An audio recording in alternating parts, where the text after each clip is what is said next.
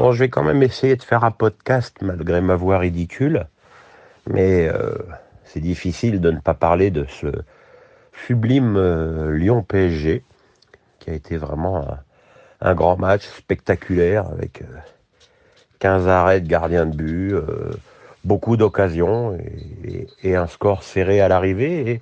Et, la troisième victoire en 4 ans de, Lyon sur le PSG au Parc OL, ce qui tord le cou à la théorie euh, répandue euh, régulièrement par Jean-Michel Aulas, comme quoi le championnat serait faussé, parce que ça fait donc trois ans sur les, les quatre dernières saisons que euh, Lyon et Paris partagent les points en championnat. Pourtant, si on regarde le classement, Lyon est à 13 points du, du PSG et Paris a deux matchs en retard à Dijon et au Parc contre Montpellier à jouer. Donc ça veut bien dire que les points, ils se perdent ailleurs. Et dans les petits matchs, c'est d'ailleurs quand on voit la qualité de la prestation lyonnaise hier, on a du mal à comprendre que cette équipe ait perdu 4 euh, points sur 6 contre Reims, euh, qu'elle ait perdu à domicile contre Nice, euh, qu'elle ait fait nul à domicile contre Nantes. voilà, on a, du, on a du mal à comprendre cette, cette incapacité de ce groupe à se sublimer dans les petits matchs. Pourtant, c'est dans les petits matchs qu'on crée les, les différences, qu'on gagne les championnats. Euh, mais Lyon est une équipe pour les grands matchs, ça tombe bien parce qu'il y a des champions qui arrivent et, Barcelone, ce sera un, très grand match.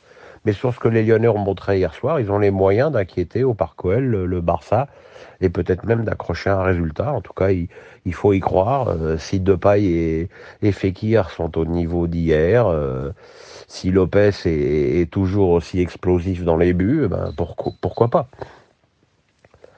Et puis il y a le PSG. Alors évidemment le PSG, ben, euh, pour l'instant l'absence de euh, de Verratti et avec euh, Rabiot au placard, ben, il n'y a personne au milieu. Hein. Là on a encore joué avec Marquinhos Draxler.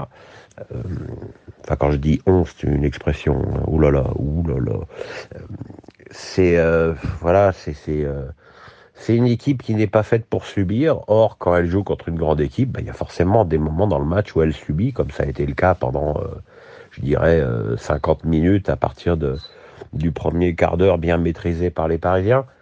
Voilà, le, souci de cette équipe, c'est qu'elle concède trop d'occasions, qu'elle est trop faible euh, sur les côtés et qu'elle récupère pas assez de ballons au milieu. Alors évidemment, le retour de Verratti va, va améliorer ça. Peut-être que Paredes sera utile, ça encore on n'en sait rien. Mais en l'état actuel des choses, je ne vois pas comment le PSG peut se priver d'Adrien Rabiot. Ça me semble totalement suicidaire. Rabiot, il a décidé de pas prolonger. Je suis désolé, on peut les supporters parisiens les plus bas de plaf peuvent assimiler ça à un terrible manque de respect vis-à-vis -vis de son club formateur, mais jusqu'à preuve du contraire, ça reste son droit, son droit et son devoir à lui c'est de donner tout pour son club jusqu'à la fin de son contrat, mais évidemment à condition qu'on le fasse jouer. Euh, mais bon, je pense que si Old Trafford, Tourelle pouvait compter sur, euh, sur un milieu de terrain, par exemple, euh, Paredes, euh, Verratti, Rabiot, ce serait quand même un petit peu plus cohérent et solide que ce qu'on a pu voir à, à Gerland. Deux petits coups de gueule pour finir sur ce match. Euh, d'abord la note de 3 dans l'équipe de Mbappé. Euh, Mbappé, il a mis, euh, il a cadré quatre frappes dans ce match. Honnêtement, sur ces quatre frappes, il y en a deux où Lopez fait des exploits. La frappe à rouler qu'il envoie quasiment sous la barre et, la tête où il a même demandé la goal line technologie.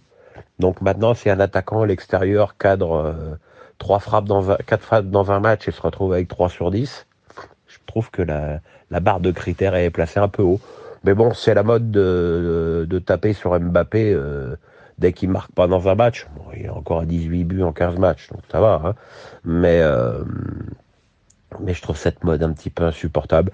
Et deuxième coup de gueule sur le non-carton rouge attribué à Nabil Fekir euh, en fin de match. Alors évidemment, ça n'a aucune influence sur le résultat, mais ça fait quand même trois matchs où le PSG peut s'estimer vraiment lésé par l'arbitrage, non pas au niveau d'un hors-jeu, non pas au niveau d'un penalty, mais au niveau du jeu dangereux ou du jeu dur sur ses, sur ses joueurs.